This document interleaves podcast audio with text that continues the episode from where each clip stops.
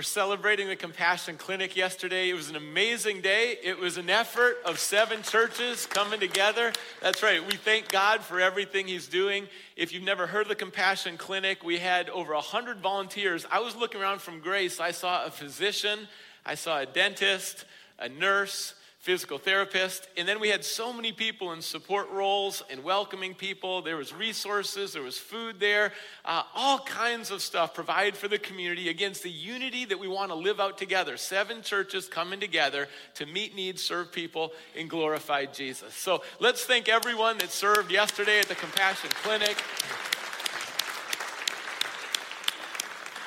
We want to read God's word and then be doers together. And that's what events like Compassion Clinic are all about. God is transforming lives. We celebrate another baptism today in the next service. If you're here and you're interested in baptism, just Text the word baptism to the church phone number. We're so grateful how more people are turning to the Lord, deciding they want to follow the Lord. And after you decide to follow Jesus, water baptism is the next step. So we're going to celebrate next service. Also, this week, you probably noticed what's happening around the building. We're getting ready for the main event. That's right, the main event is this week. What does that mean? There's about 300 kids going to be coming here all week long. 300 kids, including a lot of kids in the community that don't go to church, their parents don't know Jesus. They're coming here to experience God, great relationships. There's about 165 people in our church family who are going to be here all week serving. Can we give it up to the team that's going to be here? And we all play an important role together. Please continue to pray. Pray for Jackie as she's leading this week. Pray for all the conversations that are going to happen, the worship, the activities. So much happens in one week in this place. We look forward to this week every year. This is the week, the main event. Let's remember to pray this week, and we'll watch what God will do. Today we're in Psalm 32. You can open up, if you brought a Bible, let us know if you need a Bible, or on your phone, find Psalm 32. This series of refreshment, and many of the Psalms are from David's life. Today the focus is on God's forgiveness and God's restoration. God's restoration for us. Let's pray together. Father, thank you for all the good gifts and blessings you provide. And we seek you together right now. Jesus, we want to be faithful to you. God, you have our attention. God, you have our worship, our devotion today. We need you, God, to empower us, to give us clarity, give us courage today. And God, we pray that you would bring healing. We know there's joy and healing in your presence. So as we draw near to you, God, we pray you would heal and restore in this place right now on many levels. And we ask in Jesus' name, amen. God wants to restore you. And the Bible says there's nothing too difficult for the Lord. There's no limits with God. And our role is to return to God, and God is the one who restores. God brings refreshment. And when you hear the word refresh, what do you think about?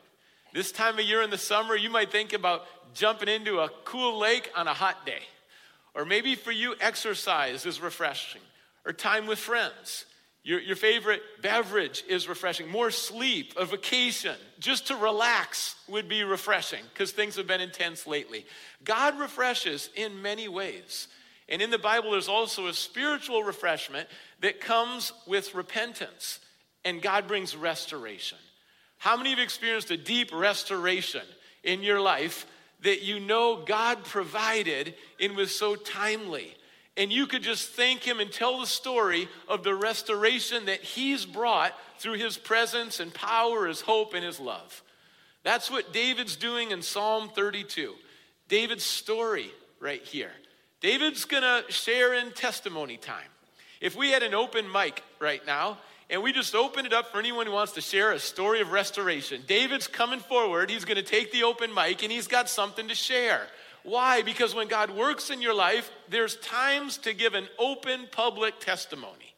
And that's not easy to do because David's going to talk about his low points and his high points. When you think about your story, it includes low points, it includes high points. Those form a great outline for the story that you can tell other people of how God's worked in your life. David's not going to dance around the low points. He's going to go there and be honest about where he is in the darkest moments of his life and what he did in terms of rebellion and drifting from God.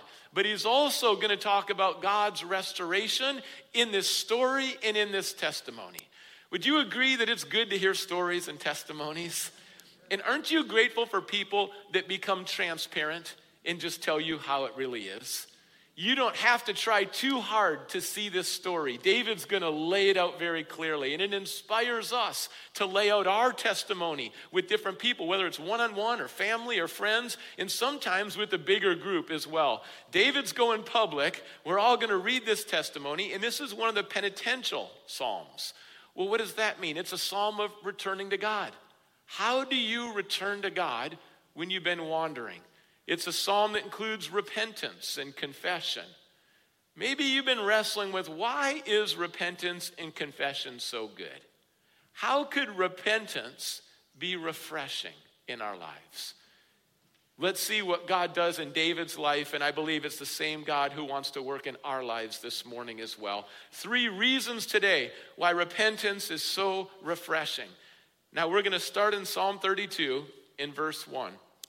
Blessed is he whose transgressions are forgiven, whose sins are covered.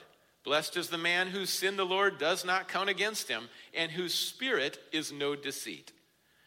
When I kept silent, my bones wasted away through my groaning all day long. For day and night your hand was heavy upon me, my strength was sapped as in the heat of summer. The first reason why confession is good is because unconfessed sin is a blessing blocker. Unconfessed sin blocks blessings. And David describes it here. He shares in three words, and these are the three most common words talking about rebellion in the Bible. The first one's sin. Sin means to miss the mark. It was an archery term. You're going for a target, you miss the target, you've missed the mark, sin. That's one term. The next is iniquities. Iniquities, perversion, twisted, bent behavior. And the third word is transgression. This is willful disobedience and rebellion. When you know it's rebellion and you're going to do it anyways. Sin, iniquities, transgression different words in the Bible, all describing how we go against God and we go against God's standard and His word. And all of us need restoration. All of us need repentance. We sin every day. We return to God. We need a deep repentance and a deep restoration in our lives. We can understand and relate to David. David admits here that he's playing the game of under the carpet. Under the carpet. How much is under the carpet? David, if you looked under the carpet in his life, you would see impurity, adultery, lying, deception, manipulation, and murder. David has a lot under the carpet. Have you been putting anything under the carpet lately? When David plays this game with God of trying to put things underneath the carpet, it hits him on many levels. He describes physically, it's like my strength was sapped. It's like a plant in the scorching sun that's starting to wither. There were difficulties with my body. I just started to lose physical strength. I felt like my body was wasting away. Have you ever rebelled against God and you can feel it physically? Well, what about emotionally? I felt burdened. I lost my vibrancy. It's really hard to be in the middle of sin and secret sin and hidden sin and be vibrant spiritually. Well, you just can't. You feel burdened and weighed down and you lose that joy.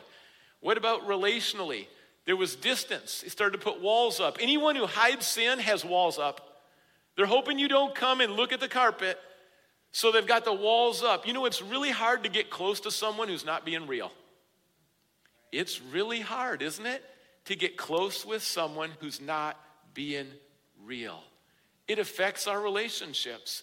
And then spiritually, that distance from God, that gap, when you play games with God, there's a gap there. God won't be mocked. And David thinks he's so smooth, he's got it all underneath the carpet. It's not unique to David. We can relate to a cover up. It started with Adam and Eve after they sinned. They were playing the game under the carpet. What issues? It's all fine. We took care of it, we fixed it. They're playing a game with God, some hide and seek with God. God sees through it. Adam and Eve, things are not fine, things are not fixed. Just because you got a little covering and you realize your nakedness. No, in fact, you need Jesus. And it was a foreshadowing of that first sacrifice. See, America right now, we couldn't walk around and say, everything's fine, everything's fixed, we're all good here. No, there's a time in America now, it's a call to return to God. Christians in the land can't walk around saying everything in church is smooth, everything's fixed, everything's under the carpet, nobody notices anything these days. No, Christians, it's time instead of finger pointing to get on our knees. It's time to lift up that carpet and come into the light. You say, well, what happens? What's underneath that carpet? If we lift up the carpet, here's what's usually underneath it the subtle, the sneaky, the silent, and the secret sins. You know, the sneaky sins. There's some that are obvious, and it's easy to point those out, what other people are doing, but this is sneaky stuff that David's doing. Would you agree that you can be a follower of Jesus and be really sneaky? We all have the potential to be highly sneaky. I started to get specific because some people are like, sneaky. I'm not sneaky. I, there's nothing sneaky in my life. Well, here's some sneaky sins. Uh, one is laziness. Laziness is sneaky. Gossip is sneaky. Lame excuses, sneaky. Porn, sneaky. Envy, sneaky. Complaining. Few people go public, but usually it's kind of sneaky drunkenness, drugs, addictions. A lot of people are sneaking during the week and then showing up and talking real spiritual, like everything's fine. Half truths and lies, sneaky. Selfishness is sneaky. Not keeping our word, sneaky. Resentment and unforgiveness, sneaky. Being two faced, working it, sneaky. Pride can be sneaky. This is what goes under the carpet in our lives. There's self deception and rationalization. We walk around saying, I didn't eat any cookies, I didn't have any cookies, and there's chocolate crumbs on our mouth and our chin and our shirt, and people know there's some chocolate going on here. We say, I didn't have any cookies. And we try to stay in isolation and anonymity. Let me try to find a church big enough where there's no accountability. I can just slick in and slip out, and it'll be big enough I can hide. Let, let me just stay in my own isolation. I don't really want to get connected in a life group. I don't really want to be honest about where I'm at. I'll just quote a few Bible verses and just kind of anonymity and isolation. That's the devil's playground. The devil is under the carpet saying, Don't lift the carpet. Don't lift this carpet. Keep the carpet down. Everything is fine. And we live in that kind of isolation and a lie. Accountability brings purity. God's design for all of us is accountability. He brings it through His Word, ultimately to Him. He brings it through friends. He brings it when we're open. We can lie our way through it or we can welcome accountability. But accountability brings purity. We all need accountability. It comes into the light. Where you conceal, there's confusion. Watch where confusion breaks out. Someone's concealing something. Because God is not a God of confusion, He's a God of clarity. With purity comes clarity, with integrity comes clarity. With concealing, you got confusion. Which road do you want to go down?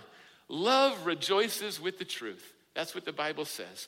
Proverbs 28 13 encourages us. Whoever conceals their, conceals their sins does not prosper, but the one who confesses and renounces them finds mercy. God's mercy is greater than our sin. God's grace is greater than our sin. If you conceal and you slip it under the carpet, it blocks your blessings. But when you open up to God and receive His mercy and grace, there's restoration. It's a process that God wants to walk us through. It always is aligned with truth. Love rejoices with the truth. God is always on the side of truth. Jesus is the truth. The Word of God is truth. Jesus says the Word is always true. So walk in truth. God's blessings flow where there's a deep, radical commitment to truth. Where you're committed to truth, that's where God honors it. Be a best friend of truth. Walk in truth. Trust truth. Don't water down to truth. When you water down the truth, you hurt your relationship with God and other people. Don't shrink back on truth. Share it in love. Be full of love, but make sure you walk in the truth. This is what happens when God brings restoration. God sends somebody for David, and this is a whole nother message, but God sent Nathan. God will send a Nathan with a courageous conversation to bring restoration.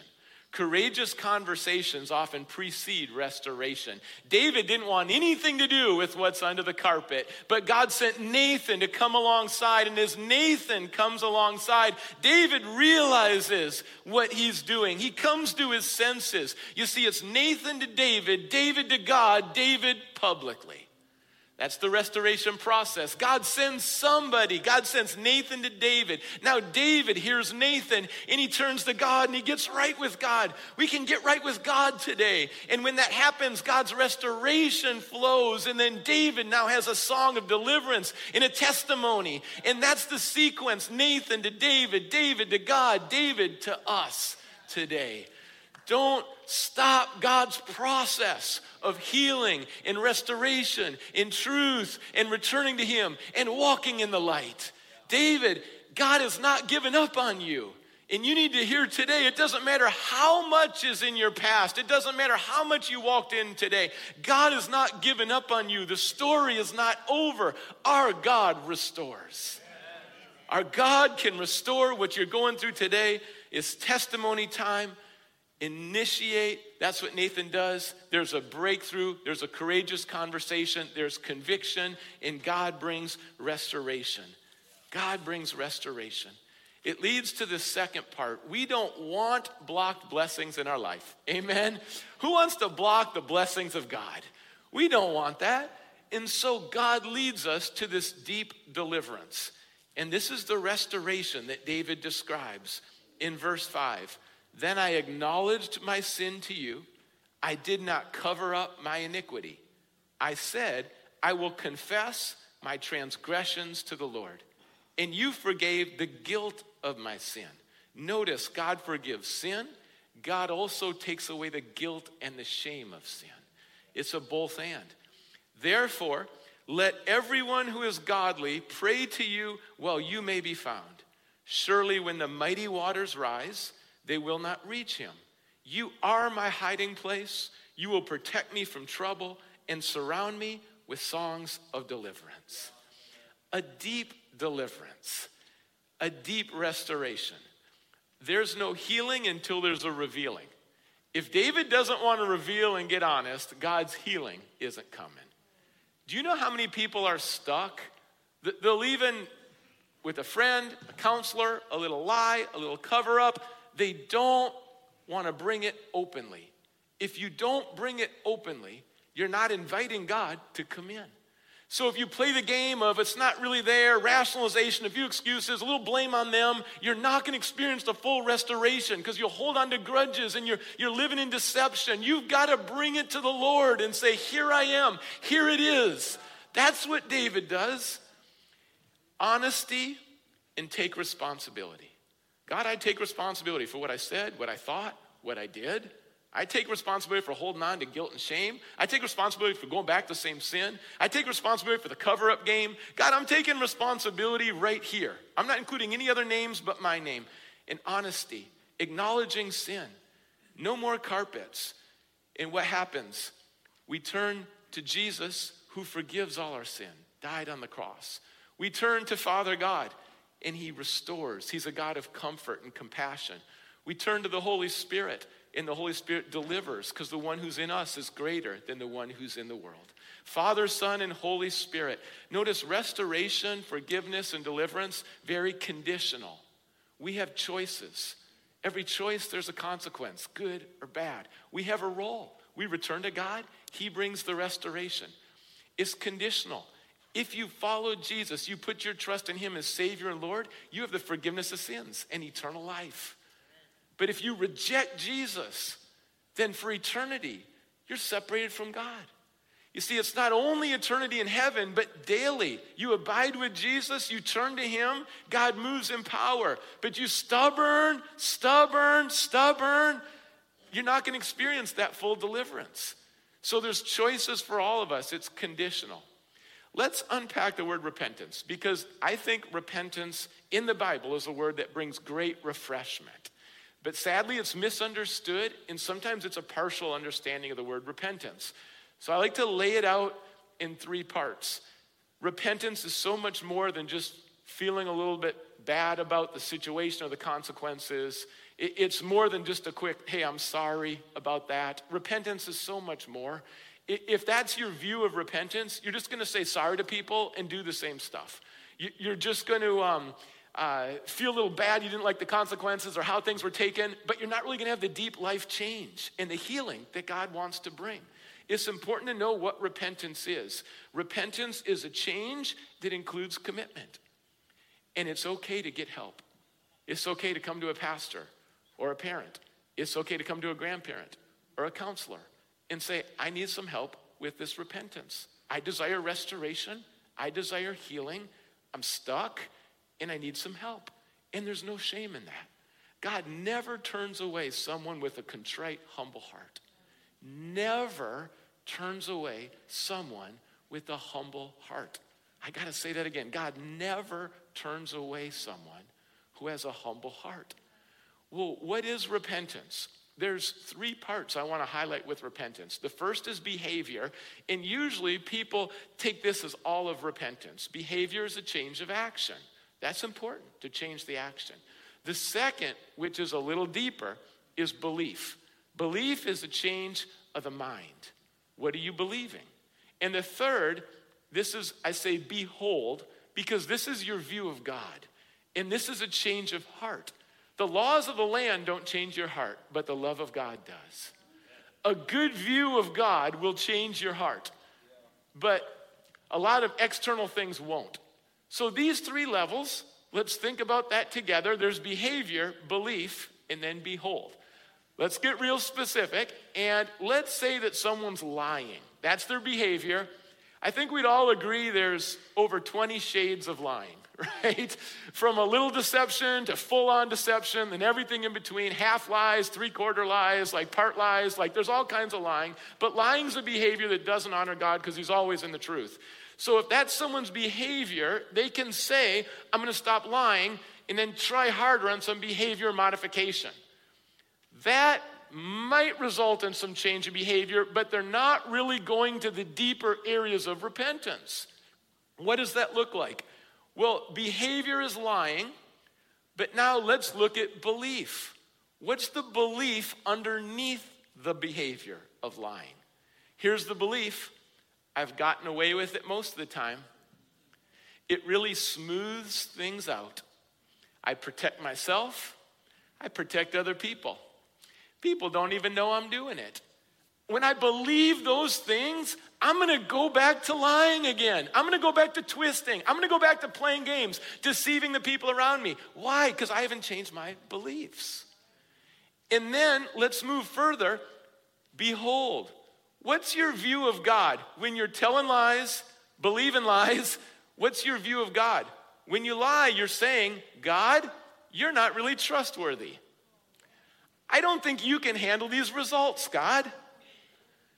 God, I have a very small view of you. I trust you in the simple things, but when things get difficult, God, I take matters into my own hands because I know better than you, so that's why I lie. Do you see the repentance that's needed? It's not just, whoo, I'm gonna try lie a few less times this week. Hope that goes well. I told you I'm trying hard not to lie. No, I've got to go deeper and say, well, this is what I'm actually believing underneath my behavior and it's tied to my view of God. So, what needs to change more than anything? My view of God. That He's trustworthy. That I can tell the truth because He's a God of truth and He's bigger than my mind can even conceive. And you know what? If the cost is high, the cost is high, but I'm gonna walk in truth because I see God and I wanna walk with God and I wanna be in the light. And then that helps me to move back to my beliefs and say, you know what? I don't believe lying's best. I don't believe twisting is best. I don't believe deception's best. Even though it might be a short term, woo, thought I smooth things over, ultimately it's not where I want to be. I don't believe that. I want to honor God. And now I get the behavior, and it's like, oh, lying's starting to look a little more disgusting to me because I see what it does, and I'm changing.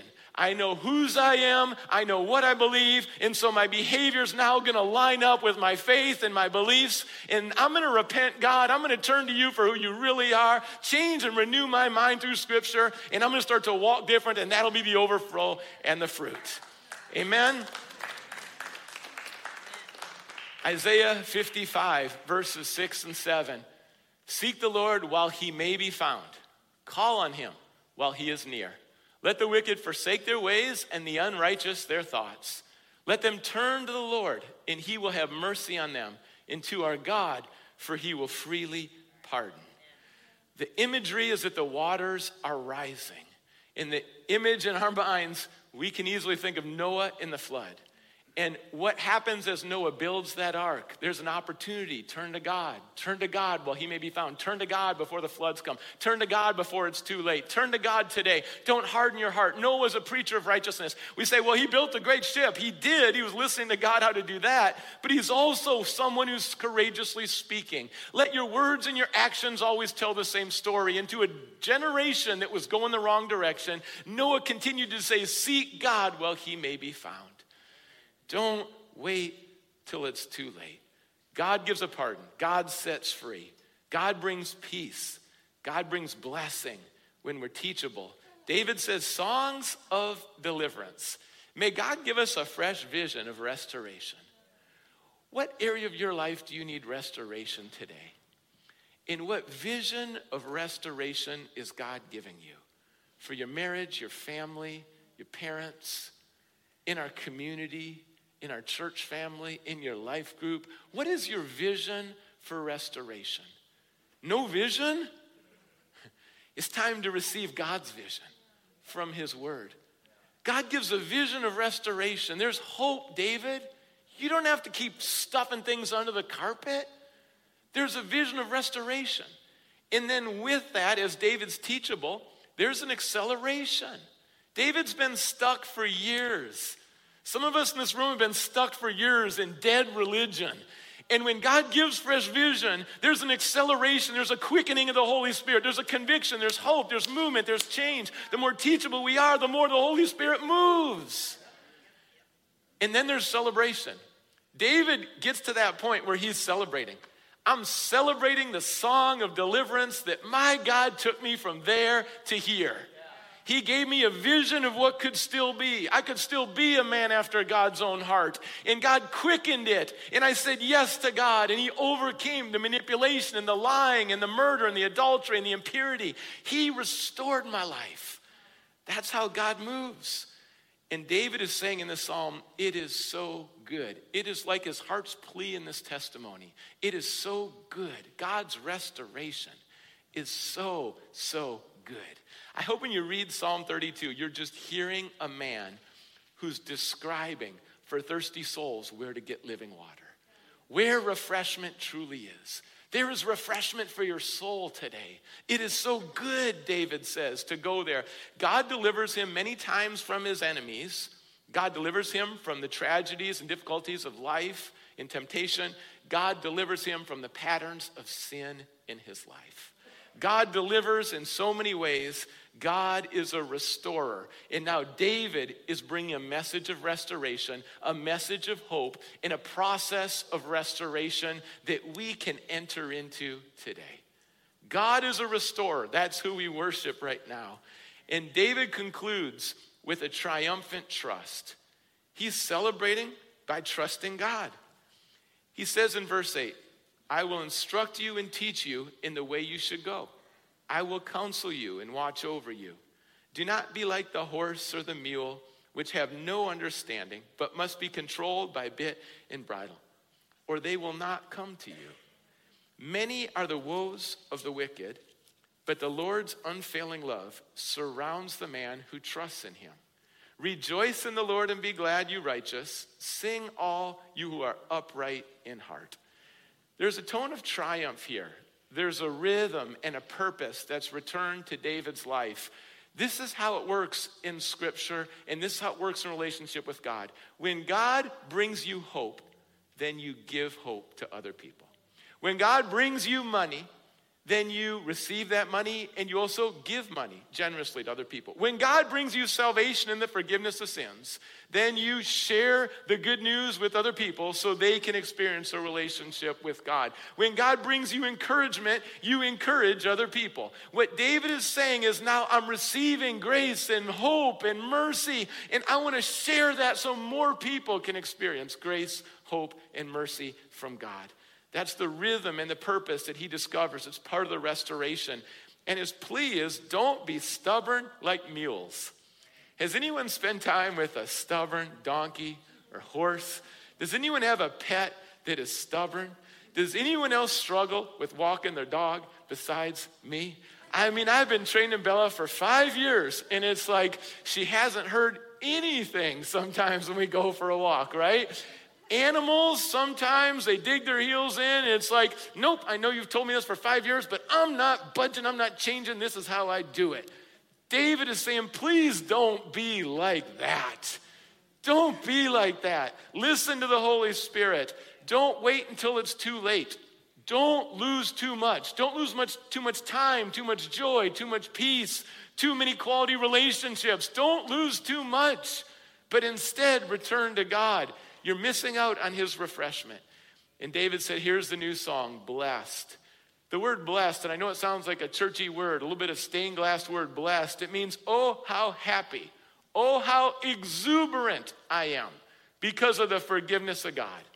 Oh, how grateful I am. Oh, how joyful I am because of the grace and goodness of God, because of the promises of God. I can't contain it. I can't drop my pen. I've got to write this down. I can't keep my mouth silent. I got to give him praise. How blessed I am to be forgiven. I will celebrate God's forgiveness in my life.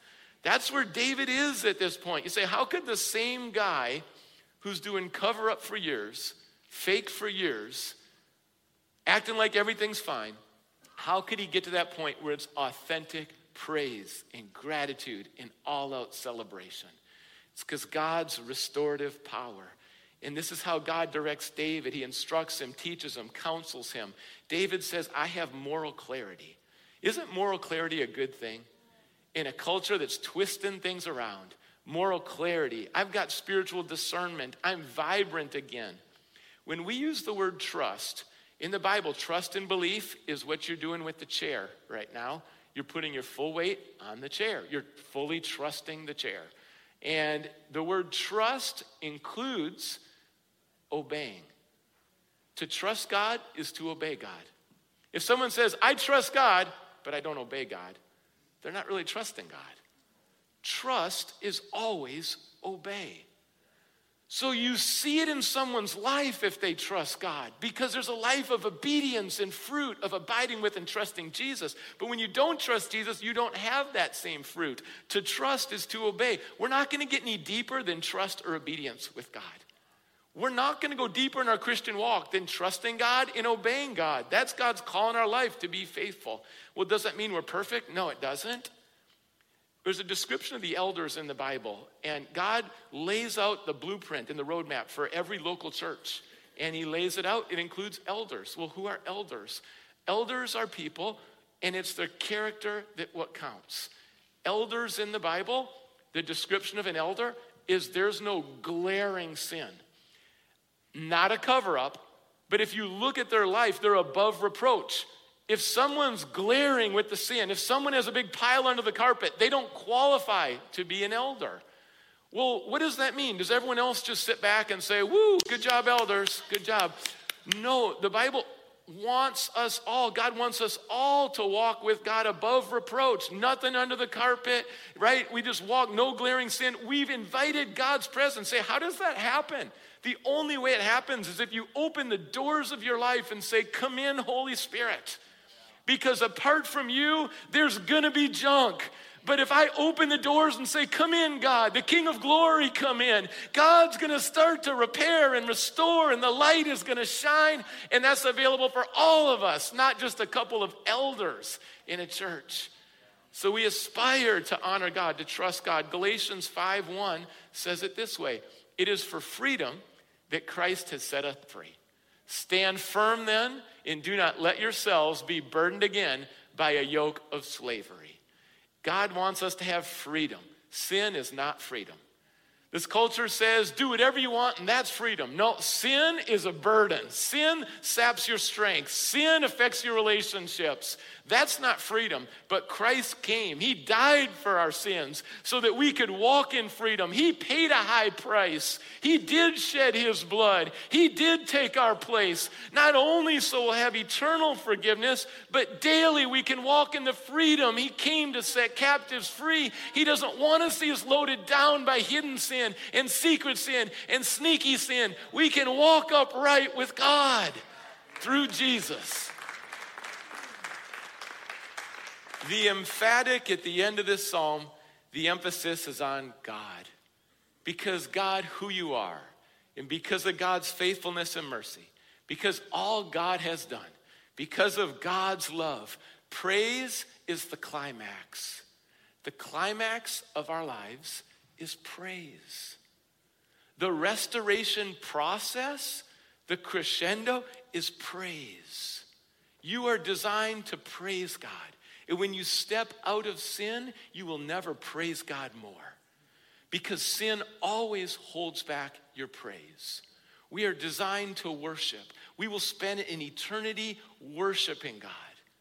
Worshiping God through the way we live and treat each other and act, and also through our praise, through our stories of restoration. May Grace Community Church be full of stories of restoration, praise of what God has done in our lives the places we've been, the places we're now, and the places God is taking us. The healing that God has done, the deliverance that God has done, making us more like Jesus. We are His bride, looking forward to His return, and we give Him praise and honor. You are made to give God praise, and sin will always hold you back from worship. Don't let it. Return to God and give Him praise. It's emphatic right here. The blessings of restoration. We don't want God's goodness blocked in our lives, His presence. We don't want to grieve the Holy Spirit. We don't want to do that. Instead, a deep deliverance and a triumphant trust. You know, when you think about David, you might say, well, wasn't he the greatest king that Israel ever had? Yeah, human king, many would say he was. Well, wasn't he the one that wrote the Bible? Isn't he the one that came up with the songs? This murdering, adulterous man, isn't he the one who wrote these holy songs? Yeah, that was his turnaround. He wrote the Bible. His prayers continue to inspire us today. He's a man after God's own heart. But don't miss the fullness of David's story. It's the same person in a different David. It's the same person in a different David. You're the same person, but God's doing something different in your life. The same God who restored David is here today to restore you and I and us together. The same God. Are there people who don't want to be restored? Pharaoh didn't want to be restored. Judas didn't want to be restored. Restoration's a choice. God offers mercy and grace, healing and pardon. Not everyone wants it. But Peter was restored after denying Jesus. Paul was restored after killing Christians. Mary Magdalene was restored after having demons and darkness in her life. David was restored on a list of sins and things under the carpet that were kind of astounding. God restores. Nothing's too difficult for God. So, where does it start? If you're here today and you don't know Jesus, that's where it starts. You can make the decision right now to follow the Lord. No one else can make this decision for you. But you can make the decision right now. I'm going to give a couple invitations right now. I'm going to give an invitation to put your trust in Jesus for the first time. I'm going to give an invitation to recommit. And I'm going to give an invitation to repent. And I'm just going to ask for a show of hands when I give that invitation. And then you pray to God. Is, anyone here today that wants to follow Jesus for the first time? You'd say, I'm ready. I know I need the forgiveness of my sins for eternity, and I'm ready today. You just lift up your hand and say, I want to make a decision today to follow Jesus. You don't have to say anything or do anything. You just lift up your hand and acknowledge that you're following Jesus. Very good. Very good. Let's pray. God, I thank you for each person here and online that's making a decision to follow you. There's no greater gift or miracle than salvation. Jesus, you already purchased it. We receive it. You've achieved it. It's a gift. And thank you for your grace. Thank you for your promise. Thank you that you died for our sins and you're risen. We give you praise, God. We give you praise. I'm going to ask if anyone's here today ready to recommit. You know, David's story is maybe convicting, and you want to recommit to the Lord. Uh, you just raise your hand. I want to pray for you. If you're here and you know you want to recommit, just keep your hand up. That's right. You see some hands there. Anyone else, just know today's a day. I see another hand. I want to recommit to God. I want to come back home. I want to come back home. I don't want a carpet. I don't want to pile into the carpet. I see more hands. I'm not playing that game anymore. I'm here fully to worship God, to return to God. All the hands that are raised. God, thank you for each one. It's recommitting to you. God, this is an important day, an important time right now. God, whenever you convict us, it's a gift. And with conviction, there's not guilt and shame, but there's a call. There's a call for restoration.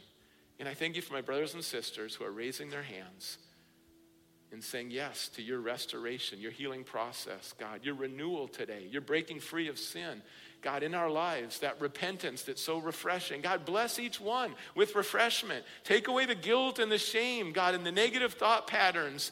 And I pray the sin would look different. God, a view of you would be returning in all of your goodness. And thank you, God, when we recommit, you run out to greet us. I pray that that image would be in their hearts and souls today. No shame, not carrying shame, but God, you're running out to welcome home. God, we thank you. And uh, before we, we praise the Lord, also just a time of repentance. Just raise your hand if there's something specific today. You don't have to say anything that you know you want to repent from. Just raise your hand if there's a specific area. Yeah, see lots of hands. Lots of hands. That's right. We can be honest at church. We can be honest at church. It's good to be honest. Many, many hands. God, this is a time of repentance right now. You brought to our minds the specific beliefs about you beliefs about life, ways we've treated other people, things we're doing in silence, falling far short of our potential, going back to destructive patterns. God, we proclaim today that sin is cruel, and we know that there's an enemy that wants to steal, kill, and destroy. God, you are not a God of confusion. You make it so clear that you are faithful and just, and when we return to you, you will purify us. God, we thank you for purity and integrity that's returning today in this room. We thank you that your grace is greater than our sin. God, we want to walk in the light, walk in the newness, Jesus, of who you are and your goodness in our lives. Jesus, we want to glorify you. We want to praise you. We want to unite. We want to love our neighbors. We want to use our gifts. We want to come alive. God, may your joy, that spiritual vibrancy, God, those blessings, may they come back today as we say yes and receive your restoration. Receive your restoration. God, guide us through this with a fresh vision. Guide us through with our stories, our testimonies that we would not stay silent, but we would declare the goodness of the Lord in the land of the living. Guide us who to share it with. We're not ashamed of you, Jesus, or the work you're doing in our lives. We're walking forward as a church family. We're moving forward in faith, forward in unity, forward in your grace and mercy. God, we look forward to what you're going to do. We renew today. The joy of our salvation in you, Jesus, is being renewed today. And with gratitude, God, for a new start and new hope, we receive and we're ready. We're ready to glorify you together. We commit it to you in Jesus' name. Amen.